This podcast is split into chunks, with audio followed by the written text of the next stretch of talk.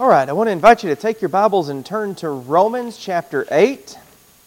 I know it does seem like we've been in Romans chapter 8 quite a while, but um, this, is, this is the victory chapter. This is where Paul has um, kind, of, kind of saved up all of his victory ammunition, and here we go with this particular um, chapter where he just brings out one point after another that celebrates what happens to us and concerning us because of Jesus Christ. So it is a wonderful thing to belong to the family of God, to be adopted by God, and to have the promise of eternity. And this chapter is all about good news. It's full of good news, um, what it means to be a believer. But Paul doesn't forget about the life that we are currently living. And that's really important because, in fact, he mentions the suffering, even though he doesn't necessarily talk about sin and all the different ways that that suffering is caused.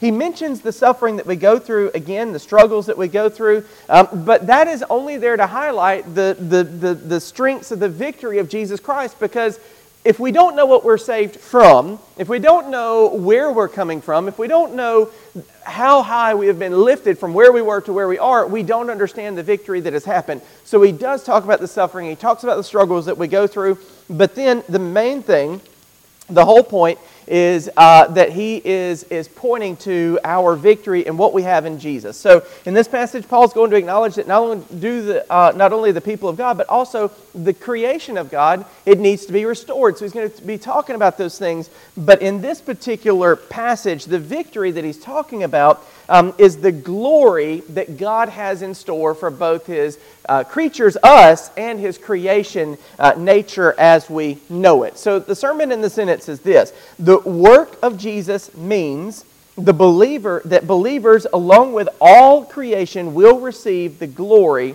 that God has planned for us. So we're going to be reading here Romans chapter 8 verse 18 through verse 30. Um, not a lot, but I'm telling you, you could preach a sermon on virtually every verse in this, and so we're going to do our best um, to keep it to one sermon, but it could be 12. All right, so let's start. Um, For I consider that the sufferings of this present time are not worth comparing with the glory that is to be revealed to us. For the creation waits with eager longing uh, for the revealing of the sons of God. For the creation was subjected to futility, not willingly, but because of him who subjected it, in hope that the creation itself will be set free from its bondage to corruption and obtain the freedom of the glory of the children of God. For we know that the whole creation has been groaning together in the pains of childbirth until now. And not only uh, the creation, but we ourselves who have the first fruits of the Spirit groan inwardly as we wait eagerly for the adoption as sons, the redemption of our bodies. For in this hope we were saved. Now, hope that is seen is not hope, for who hopes for what he sees? But if we hope uh, for what we do not see, we wait for it with patience. Likewise, the Spirit helps us in our weakness, for we do not know what to pray for as we ought. But the Spirit Himself intercedes for us with groanings too deep for words. And He who searches hearts knows what it is, uh, or knows what is the mind of the Spirit, because the Spirit intercedes for the saints according to the will of God. And we know that for those who love God, all things work together for good for those who are called according to his purpose. For those whom he foreknew, he also predestined to be conformed to the image of his Son, in order that he might be the firstborn among many brothers. And those whom he predestined, he also called. And those whom he called, he also justified. And those whom he justified, he also glorified. Okay, so as we get into this, I'm just going to break it up into two points. One, we're going to be looking at the glory that God has for creation, um, and then we will look at the glory that God has for us. Um, so, to begin with, Paul could have moved right into the idea or the theme of glory. So, he was going from the theme, the idea of adoption, into the idea of glory, but instead, he takes some time to acknowledge the sufferings that we go through in this present age. Um, so when he uses the word consider, so he says, For I consider. We think that means to contemplate or to think or even to have an opinion, but that's not really what this word means. This is more like Paul is using his apostolic authority you know, as a messenger of Jesus Christ to declare something. So he considers, he declares, he reckons, he counts this suffering that we have in this present age as not comparable to the glory that is to be revealed. That's what he's saying there. Um, and, and then the next thing is he mentions this present time. Now, he is not specifically talking about the first century here. Um, so, this present time, because we know that in the first century there was greater persecution on the church. Church was smaller. Um, the, the, the, Jews hated the church. The Romans hated the church. There was persecution from all sides. He's not necessarily talking about the first century, but he's talking about this age. So, there is this age, the age that Jesus left us in, and the age to come where Jesus returns. And so, he's talking about this age. So, all the sufferings that a Christian might experience during their lifetime, that's what's in view here. Um, so he's talking about everything that we might expect. So believers must expect suffering in this present age, whether they be due to our sinning, uh, persecution, the pains of ministry, or the result of living in a fallen world we know that some of the sufferings that we encounter are because we sin or others sin against us. And so that would all be a result of, of sin. So we know about that kind of suffering. We know that it exists. But we also know that there is and has been persecution in the church. And we know that, that, that it is happening currently in countries around the world. We know that it's kind of setting up to possibly happen a little bit closer to home. So we know that those things are out there, that those things are possible. Um, Paul talks about several times pains of the ministry because there are things that he had to suffer in order to serve Jesus. There are things that he had to endure, especially as you think about the Corinthian church and you think about those two letters that we do have that Paul wrote to them and the anguish and the suffering he went through just to write those letters to correct the issues that were going on in those churches. So that's another type of suffering. But then we could look at simply the kinds of suffering that are common to living in a fallen world. So you think about natural disasters, uh, you, you, you, think about sickness, uh, you, you think about you know, diseases, you think about the, the problems that all people face, such as like, like poverty, hunger, um, things along those lines. All of that falls within the scope of this kind of suffering. So Paul is not just saying specifically if you're a Christian and someone tries to imprison you or harm you or, or, or even kill you because of your confession in Christ, then that suffering is, is not comparable. But he's saying all kinds of suffering, the whole scope of human discomfort and, and, and disharmony and, and everything, all of it combined. And, and, and if we're honest, we know that the world is full of suffering. And what Paul is saying is that you combine all the suffering that this world has, all the, the accumulation of pain and tears and, and, and, and heartbreak, it pales in comparison to the glory that God is going to reveal. And so that's the point that he's making there. So he's not making light of these sufferings. In fact, he's piling them on. He's letting you know that it is all of these things. He's simply saying that they are not worth comparing to the glory of God that will be revealed. And so I decided to put a word on there that you definitely have to look at the screen I, I, I needed help. The glory of God has prepared for us is disproportionately better than the sufferings we face in this current season. Now, I use Microsoft Word, and a lot of times I misspell something and it underlines it in red and says, hey, you didn't spell this right. And then you click on it and it tells you this is how you spell it. If you knew, why don't you just put it down there correctly? I didn't get it close enough for it to guess. I, I, had, I had to do all kinds of things to figure out how to spell that word. But anyway, there it is. Um, so the, the glory that God has for us is disproportionately better, greater, exceeds beyond all measure the suffering that we have in this present age. So, what He has for us is something greater than anything that we are going to experience in a negative sense on this earth. Okay, so we should note that this glory will be revealed because it has already been created. Note, notice one more time what he says For I consider that the sufferings of this present time are not worth comparing with the glory that is to be revealed to us. He's not saying that we'll be made. In other words, this glory is not out there and hopefully it gets made, hopefully it happens. no, no, no. This glory already exists. It is going to be revealed at a certain time.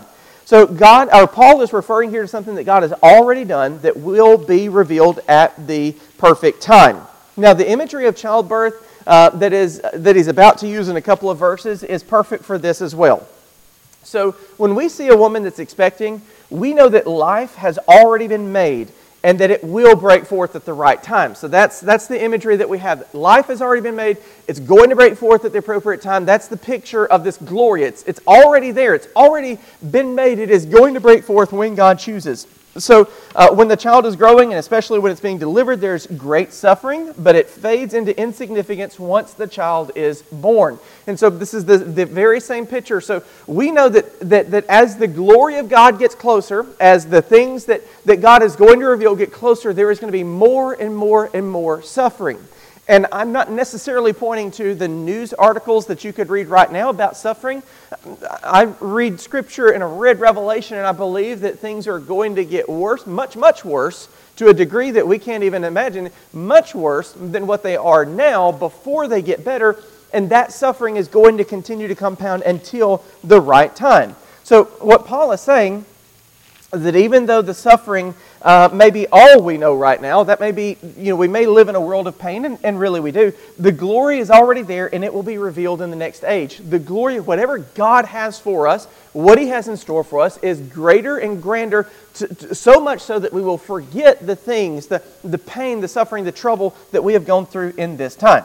So the fact that this glory is a revelation means that we can't fully explain what it is at this present time. So you've been hearing me go on for the last few minutes about the glory, the glory, the glory. What is the glory? What, what do we get? What, what, you know, what's, what's behind door number one? What what is he offering to us? Well, it's a revelation.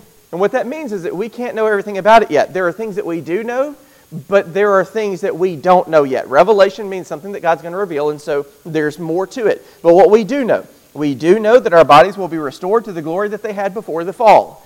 So that means that if it hurts you to squat down and pick something up, or if those days are gone and it hurts to bend over and pick something up, and you've got one of those little sticks where you grab things, all that pain, all that suffering, that's gone if, if you are here and you're saying there are things about my body that are just broken, there are things about my body that was born and it wasn't right, or there's been things that injuries, there's been disease, there's been problems, all of those things, it's all going to be restored to the way that it is. But it's even more than that. We know that our sin nature will be removed. So it's not just the, the, the physical ailments and the physical damage and all the things that have happened, that's all going to be fixed. It's going to be restored in such a way that we are disease proof we are injury proof. There is no more potential for us to suffer, and there is no more potential for us to sin. God is going to renew everything about us, removing that sin nature, removing the problems that will be going on. So we will never suffer again. These are all things that we know about the glory, and, and, and, and I have this feeling that there's things about the glory that are better than what we know.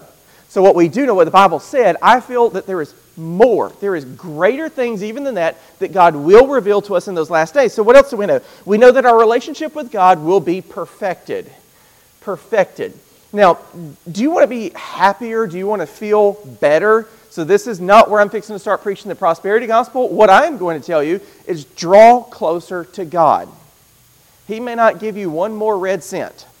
He may not heal whatever sickness or disease or problem you've got going on, but you will feel better because you're drawing closer to the Creator. You're drawing closer to Him who made you, who loves you, who saved you, who is building you up. Draw closer to Him, and you will feel better. And the promise that we do know that we have is that not only will we draw closer to Him, but our relationship with Him will be perfected. None of us even know what that means. I can say it, I can put it in bold print and hang it up on a sign on the back behind me, but I don't know what it means because I don't know what a perfect relationship looks like. Every relationship I've been in has been flawed. Every relationship that we have is flawed. We are not perfect people, so we can't have perfect relationships with people. But we will have a perfect relationship not only with God, but also with each other and everybody else that we encounter. That's a wonderful thing, and that's something that we already know. We know that we have been given or will be given an eternal place with God. And again, this is something that we know in, in images, we know this in some words, but what's it really going to be like? So, we know the Bible describes heaven. It describes this new city that God is going to bring down and place on the earth. But at the same time, we have scripture that says, Eye is not seen and ear is not heard. So we know that it's better than anything that was described even in the Bible. And I suggest to you that it, that it exceeds the limits of human communication. That's the kind of glory that is already prepared, that will be revealed at a certain time. So that's what, that's what, that's what Paul's saying is that the, the suffering that you have, as bad as it is, and he's not making light of anybody's suffering, anybody's pain, no matter what time frame they've lived in, no matter if it's persecution or whether it's sickness, whether it's loss of loved one or any other kind of pain, it's just that it can't compare to the glory that God's going to reveal. Because those are just the things that we know. And there's much more that we know. Much more that's included in Scripture. But the list was just there to kind of let you get an idea that it's better than all of this. Whatever it is, God's got even more than that in store for us. And that's what it means for it to be a revelation. Now, the next thing he starts to talk about is that the creation itself, um, that creation is longing for the revelation of the sons of God. Now, that would be in a, in a complete sense. In other words, creation is longing for all the sons of God to be revealed, all the children of God to be revealed. That's what creation is longing for. So, creation here is what we might call nature. So, it's the subpersonal parts of, of, of God's creation. So, it's not, it's not necessarily, he's not necessarily referring to people at this point. He's not necessarily referring to angels and things like that. He's referring to nature, what we know of as the physical realm of earth. And so, that's what he's talking about when he says creation. So, even God's wonderful creation has been corrupted by the fall. This is important for us to recognize is that if you have enjoyed going out and seeing the world, if you have been to places that, that take your breath away, if you have maybe been to Niagara Falls or you've been to the Grand Canyon or you've seen the, the Rocky Mountains or I'm, I'm pretty blown away by the Smoky Mountains, if you've seen those things and you think, wow, our God makes a beautiful place, let me tell you, this world is fallen. This is not what he intended. What he intended was way better than what we currently have. And so just imagine, or try to imagine, it'll, it'll take the rest of your day and you still won't succeed. Imagine what he does have in store. Imagine the beauty that is out there. You know, um, I guess it was Monday, my mom sent me a picture, and it was this rattlesnake. Huge, it was timber rattler, so they're big. Big, huge rattlesnake coiled up at a tree. And my message was leave it alone because it was too big to mess with. Well, by this point, everything had already been handled. Um, but I got to thinking about how when we walk around in this world, there's danger. There's, there's, it's beautiful, but it's dangerous. That's something that's going to go away. You know, when I was a kid, I'd run off through the woods, wouldn't ever think anything about it. But now you think, oh, there's snakes and there's all these other things that could could bring trouble. All of that threat's going away. And there's so much more that's going away. So all that danger and all those reservations that we have and all that that, that we think, oh no, this is this is beautiful but, but but scary, it's not going to be scary anymore. God is going to restore even creation, and that's something that we have to recognize.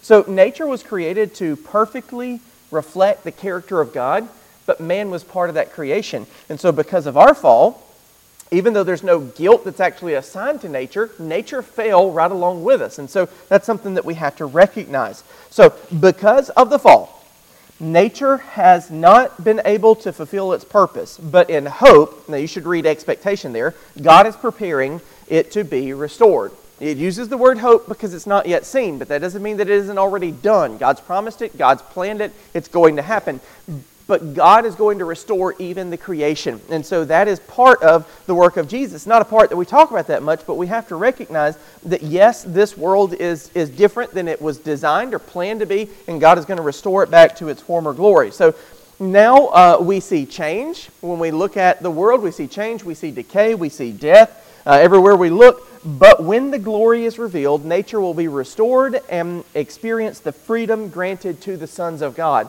So nature itself is going to be redeemed. And so that's kind of what Paul is saying there. Um, creation knows the greatness to come and longs for the day that it can break forth. And so this is where Paul brings in the imagery of pregnancy again, brings in this imagery of, of a child being born because nature is groaning for this thing to happen.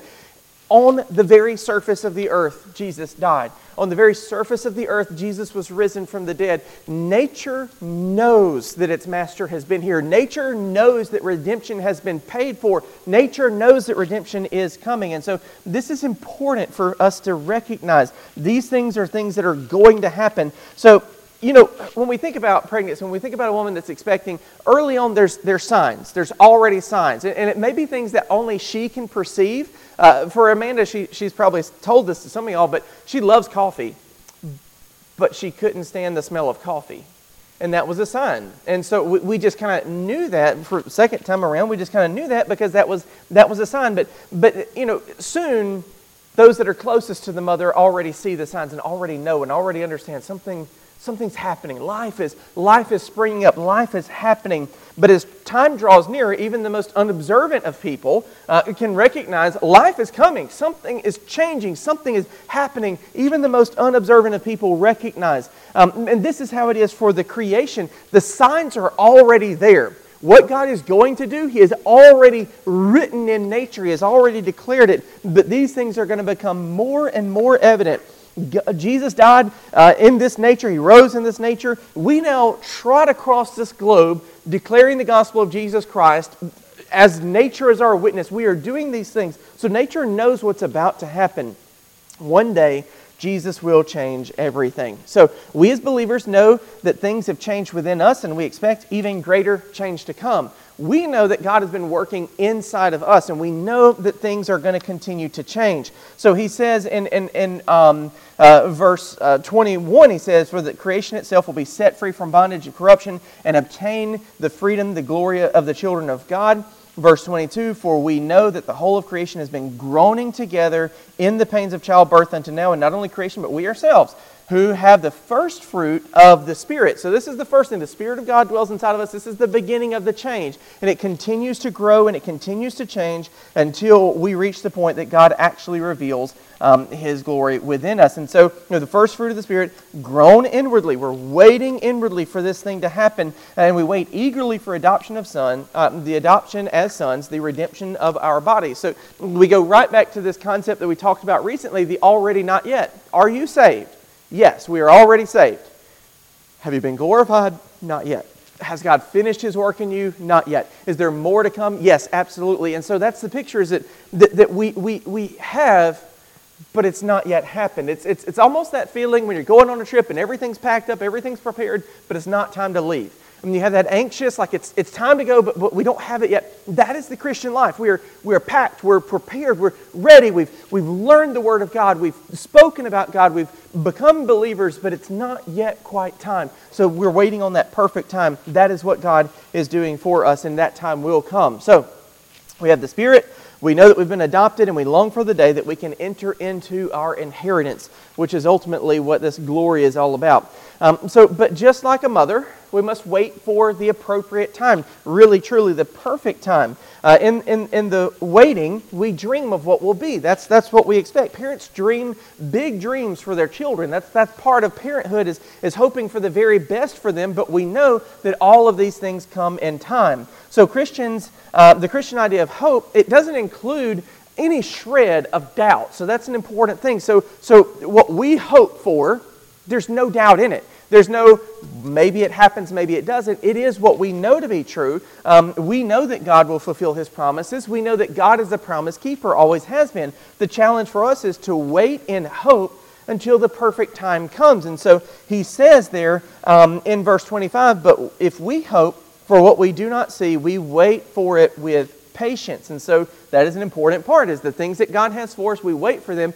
we wait for them in patience. So all the signs of the future glory are already here, but we wait patiently for its revelation. So that's that's what we have to do. God has got great things in store, but we are going to have to wait patiently. Okay, so now let's look at the glory that God has for us. And I know there was some mingled in us with creation there, um, but this, this second part is pretty much all about what God's going to be doing or has done in our lives. So let me start with a statement. Um, there is no part of the Christian life that God expects us to do alone. And you know what? That even includes prayer. He gives us the Holy Spirit in our lives to help us pray when we don't know what to pray. So look at verse 26 again. He says, Likewise, the Spirit helps us in our weakness, for we do not know what to pray for as we ought to. So, this weakness, this weakness can be any number of things. It can be a spiritual weakness, it can be a moral weakness, but it can also be a weakness of, of knowledge, things that we just simply don't know. And so those, those are all things that, that, that, that sometimes we, we are unable to, to deal with because of our weakness, things we just simply don't know. Have you ever been in a situation, let's say you're watching a new sport, a sport you've never watched before? Somebody's making you watch it. So you're sitting there and you're watching this sport, and they're like, Do you have any questions? And you're like, Well, I don't even know what to ask. I don't know enough about the, the sport to ask a question. I don't even know what they're trying to do out there. You imagine something that maybe we don't watch all that much, like cricket or some, some sport from another country or something. You watch that and you're like, I don't even know what this is. I don't, I don't know how to ask a question about that. And so that would be that would be where we are sometimes in our prayer life is we don't know enough to even ask the right questions. There is the Spirit. So uh, the Spirit helps us to pray the will of God. Now, there are people that take a passage like this, especially uh, uh where in, down in um, uh, verse 26, where it says, But the Spirit Himself intercedes for us with groanings too deep for words.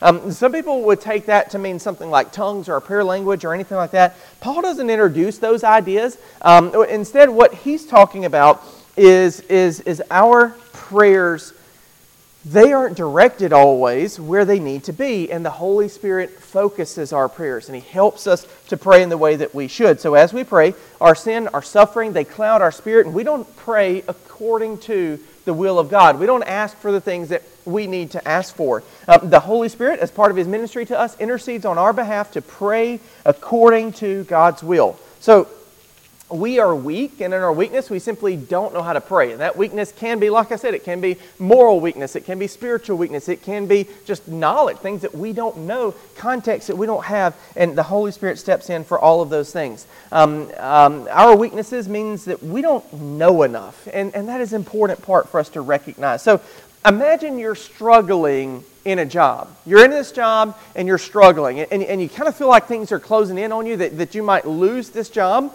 And you go to God and you begin to pray, God, help me in this job. Make me better. Make me successful so that I can keep this job, so that I can continue to provide for my family, so that I can grow in this career. You, you keep praying that. But what if you knew that God had a better job for you? That God had something else for you? Would you be asking for that instead of asking help for the job that you have? Well, this is kind of a simple, it's a no brainer. Obviously, we'd ask for the new job rather than continue to struggle in the job that God is moving us away from. But what we, we don't know that. So we don't know God's plan always. And so this is where the Holy Spirit steps in. Now, this is simple, and this is a no brainer. But there are other things that, that, that are just, as, just as, as, as out there. We may ask for God to do one thing, but He has something even better in mind. And so this is where the Holy Spirit intervenes and, and, and helps us to pray the things that God would have us to pray. And so that's an important part for us to do that. So, another thing that is important, and this is where kind of the, the, the spirit and the groanings come in, we have needs that are so great that we can't express them. So, as we pray, we know we're not really expressing what's in our heart. We know we're not really expressing the needs of our heart. And there, the Holy Spirit steps in and, and prays those out. So, simply put, our needs are greater than our ability to express them. So we need to listen to the Spirit. Uh, we need the Spirit to listen to our hearts and hear the groanings that we cannot put into words. Holy Spirit hears these. He intercedes for us according to our deepest pains and the longing of our spirit. So, as he continues on, it, it might be easy for us to be a little depressed by the fact that this glory hasn't been revealed yet, that there's still so much out there that, that, that we don't get to see. It may be that we are depressed by these things. Um, but Paul takes this time to reassure us about our purpose or the purpose that God has for our lives. Focusing on a verse that many of us probably do know Romans chapter 8, verse 28. It says, And we know that for those who love God, all things work together for good for those who are called according to his purpose. I think as we begin to examine this verse, it's important for us to recognize what it's not saying. So let's talk about that for just a minute. This is not saying that faithful Christians will only experience good things. Probably everybody in this room could amen that because we have been faithful to God and we have experienced things that aren't good. We know that we experience things that, from our perspective, they are bad. But what basically the opposite of that idea is true. There will be bad or difficult things that happen, but God will redeem those things to make us better. So think that way when you're going through a challenge, when you're going through something, it can be you know, physical ailment or sickness or things like that. It can be the loss of a loved one, or it can be the, the breaking down, the, the destruction of a friendship or a relationship. It can be any number of things. When you go through something, you're like, why me, Lord? think about it in terms of what God can do. How can God redeem this situation? That's an important thing. So it, it, it's, it's like this. Let's say you had plans to do something in the afternoon. You, you were going to meet up with friends and you, and you were, you were going to go out and catch up and, and have some time to kind of reunite with, with some friends. And that was what your plan was. Well, then one of your friends calls and, and they've got a problem. They can't, they can't meet, and so the whole plan is off. Then you look around your house and you say, you know what, it's been a little while since I've cleaned this house, I'll clean the house. That's redeeming the time. That's using that time or using that, what would be a bad situation, to do something that will be helpful and good. Now, God works on a whole different level than we do, but He takes these horrible things. God doesn't cause bad things in our lives, God doesn't bring suffering into our lives. But when these things happen, God works a way to redeem these things for our better, for our goodness, for making us better. So it doesn't mean that bad things won't happen. It means that even when bad things happen, God uses those to make better things happen in our lives. So, you know, and it's not enough for um, Paul to refer to believers here. Romans 8:28 could be a little bit shorter if God would just, or Paul would have just said, "Hey, you know, believers, God's going to work everything out for you."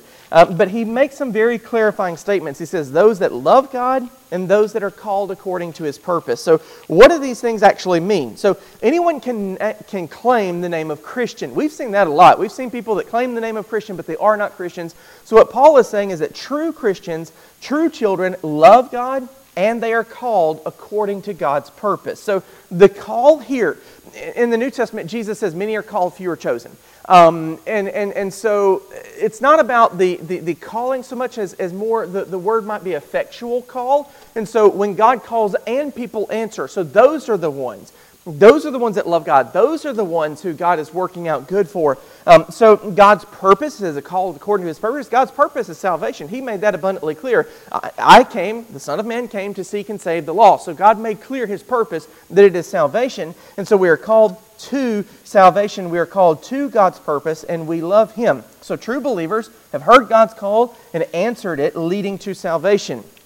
When we are saved, we become his children, uh, and he looks after us completely. This is important. God looks after us completely. Here's another thing God causes everything, even bad things, to work out for the good of his children. This is an important part because we have to recognize that there will be bad things that happen you read this, you misread this, you let somebody kind of fill you up with all these rosy, sunshiny ideas that, that Christians are never going to suffer, they're going to get richer, they're going to get healthier, they're going to have everything good for them. That kind of stuff will lead you into despair. What we need to recognize is that yes, we're going to be travelers in this world, and travelers in this world are going to take a stumble, and travelers in this world are going to suffer. But in every one of those things, God is going to bring the good out of it. He is going to bring growth out of it. He is going to bring progress out of it. And so that's an important thing. Now, these last two verses were never meant to cause a debate in the church over the existence of the free will of humans. People make this into this like battleground between whether you would be you know, a Calvinist or whether you would not be a Calvinist. People make this into a battleground, but that's not what it was intended to be. These two verses were intended to provide hope. Obviously, as humans, we have hope or we have choice. That, that's kind of clear. We chose to sin. We fell into sin at the beginning. Um, there's so many warnings about not choosing to fall into sin. So obviously, there's some there's some choice there that we make. There are some choices that we make. But the point of these two verses is to help us understand God's role in our salvation and the fact that His role in our salvation is actually complete. So Paul's intention here is to help us understand that our lives, past, present, and future, are completely in God's hand.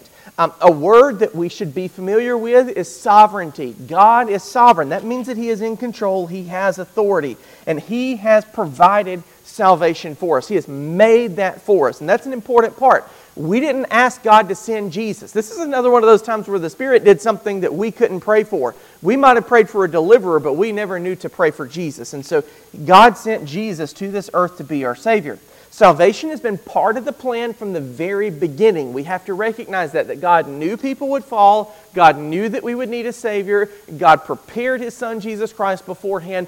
All of this has been established before the foundation of the earth. God knew this saga would play out. That's an important part for us to recognize. God knew these things in advance. Um, so, this has been part of the plan from the very beginning. And let me tell you something that is really, really good news. Nothing can spoil God's plan. Nothing can change God's plan. Nothing can ruin His designs. That's important for us to know. So, God will not leave the elements of your salvation to the chance that you make the right choice. He initiates the process and dictates the terms all the way through. Meaning, before you were seeking God, God was calling to you.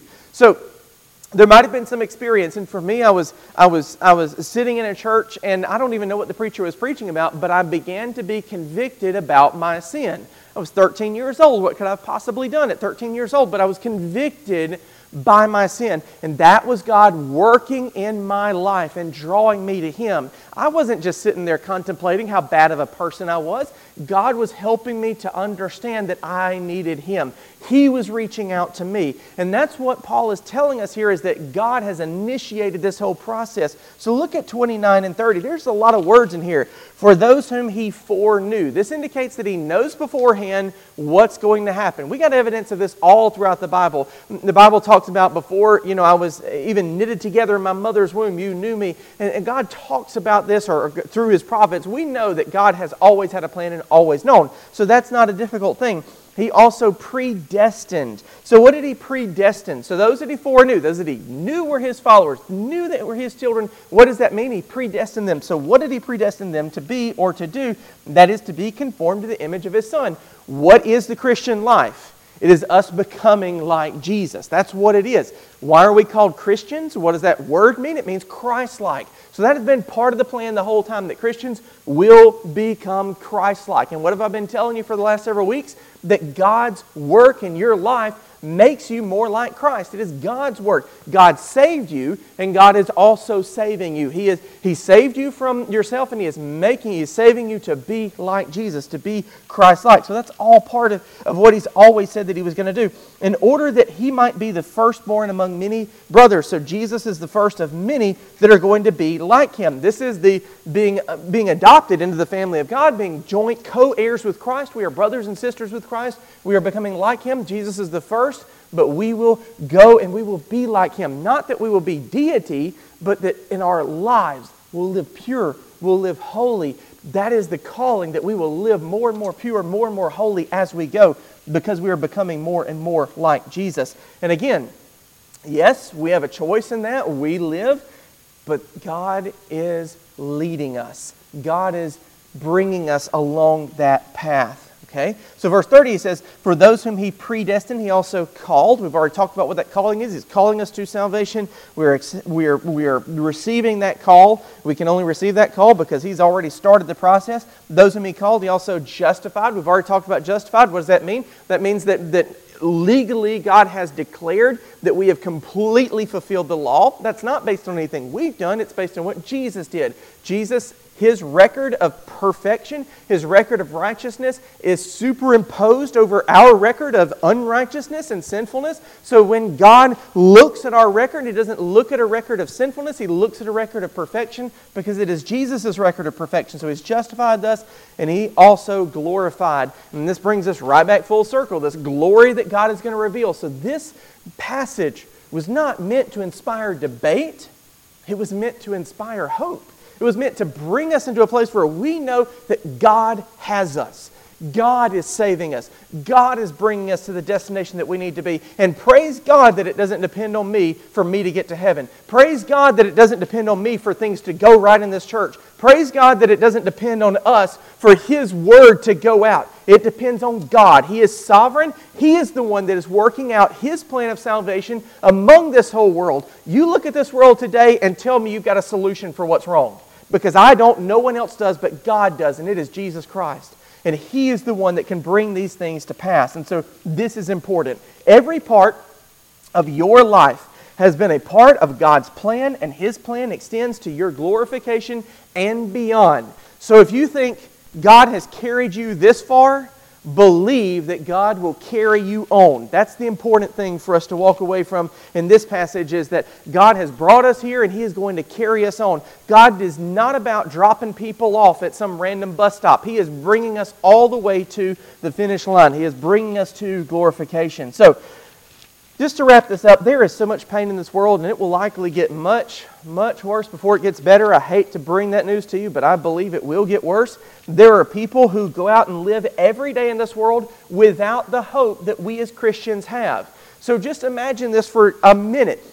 You, knowing Jesus is coming back, knowing that things are going to be changed for the better at some time, you watch the news, you see the terrible stories, you see the suffering, and you think, Lord Jesus, come quickly, because we have that hope. We know that He's coming. But think about people in the world that are, that are thinking, well, if we don't fix this, it's going to keep getting worse. We know we can't fix it, but God can. So there are people living in this world without any hope at all.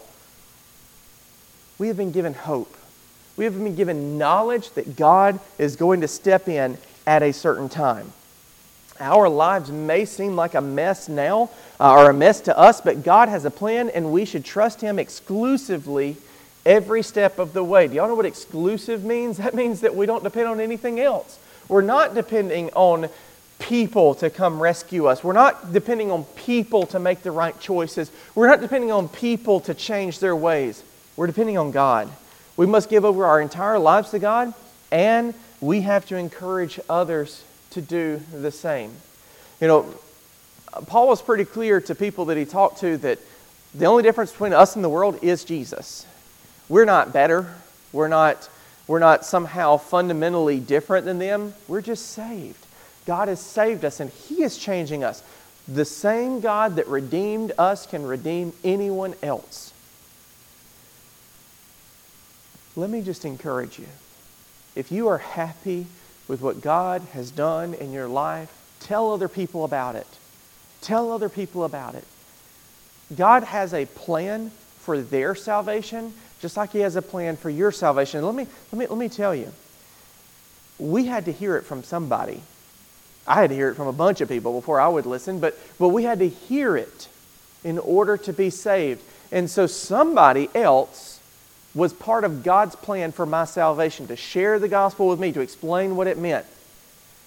And just think that you're sitting here this morning and from time immortal past, God may have planned for you to have a very important conversation with somebody this week about salvation. Now, I don't want to make it something that's a destiny appointment, but think about it. God has a plan. And at some point, it's going to involve you doing something because He saved you for a purpose. He saved you to save you, but He also saved you to work, to serve, to have a part in His kingdom. So think about what God may be calling you to do now, what He may be about to use you to do. And if you look at this world and you can see the sadness and the sorrow and the pain, but you can also see the hope of Christ Jesus, just know that other people need that hope as well. They need to hear that. They need to know that Jesus saves. They need to know that He has a plan they need to know that this world is not all there is. There is more. There is much, much more. Let's have a word of prayer. Heavenly Father, we come to you this morning praising you and thanking you for that much, much more. Those things that we can't put into words. My mind is blown by the things that you have told us. It is so amazing to think that not just before I was formed in my mother's womb, but before the world was built, you had a plan that included my salvation. But Lord, that's just the things that, that, that we, can, we can hear, that we can understand. There are things that we can't even understand that you've done for us. I praise you. Father, I pray for this world right now It seems like even those of us that would call ourselves Christians are distracted by the wrong things. We're talking about the wrong things. We're fighting the wrong battles. It really, it really does no good to bail water out of a sinking ship without first plugging the leak. And Lord, the, the, the ship of this world is sinking because they don't know you. Let us declare you. Let us proclaim Jesus in every opportunity that we get. There's nothing else that's going to help. So I pray that you empower us to do what you have empowered your followers to do throughout every generation. Let us, like Paul, proclaim to know nothing but Christ and Him crucified. And in that message, we can see true and lasting change. Maybe not the whole world, but for those that, that listen, those that hear, those that respond, we can see eternal change. And I pray for that. It's in Jesus' name we pray. Amen.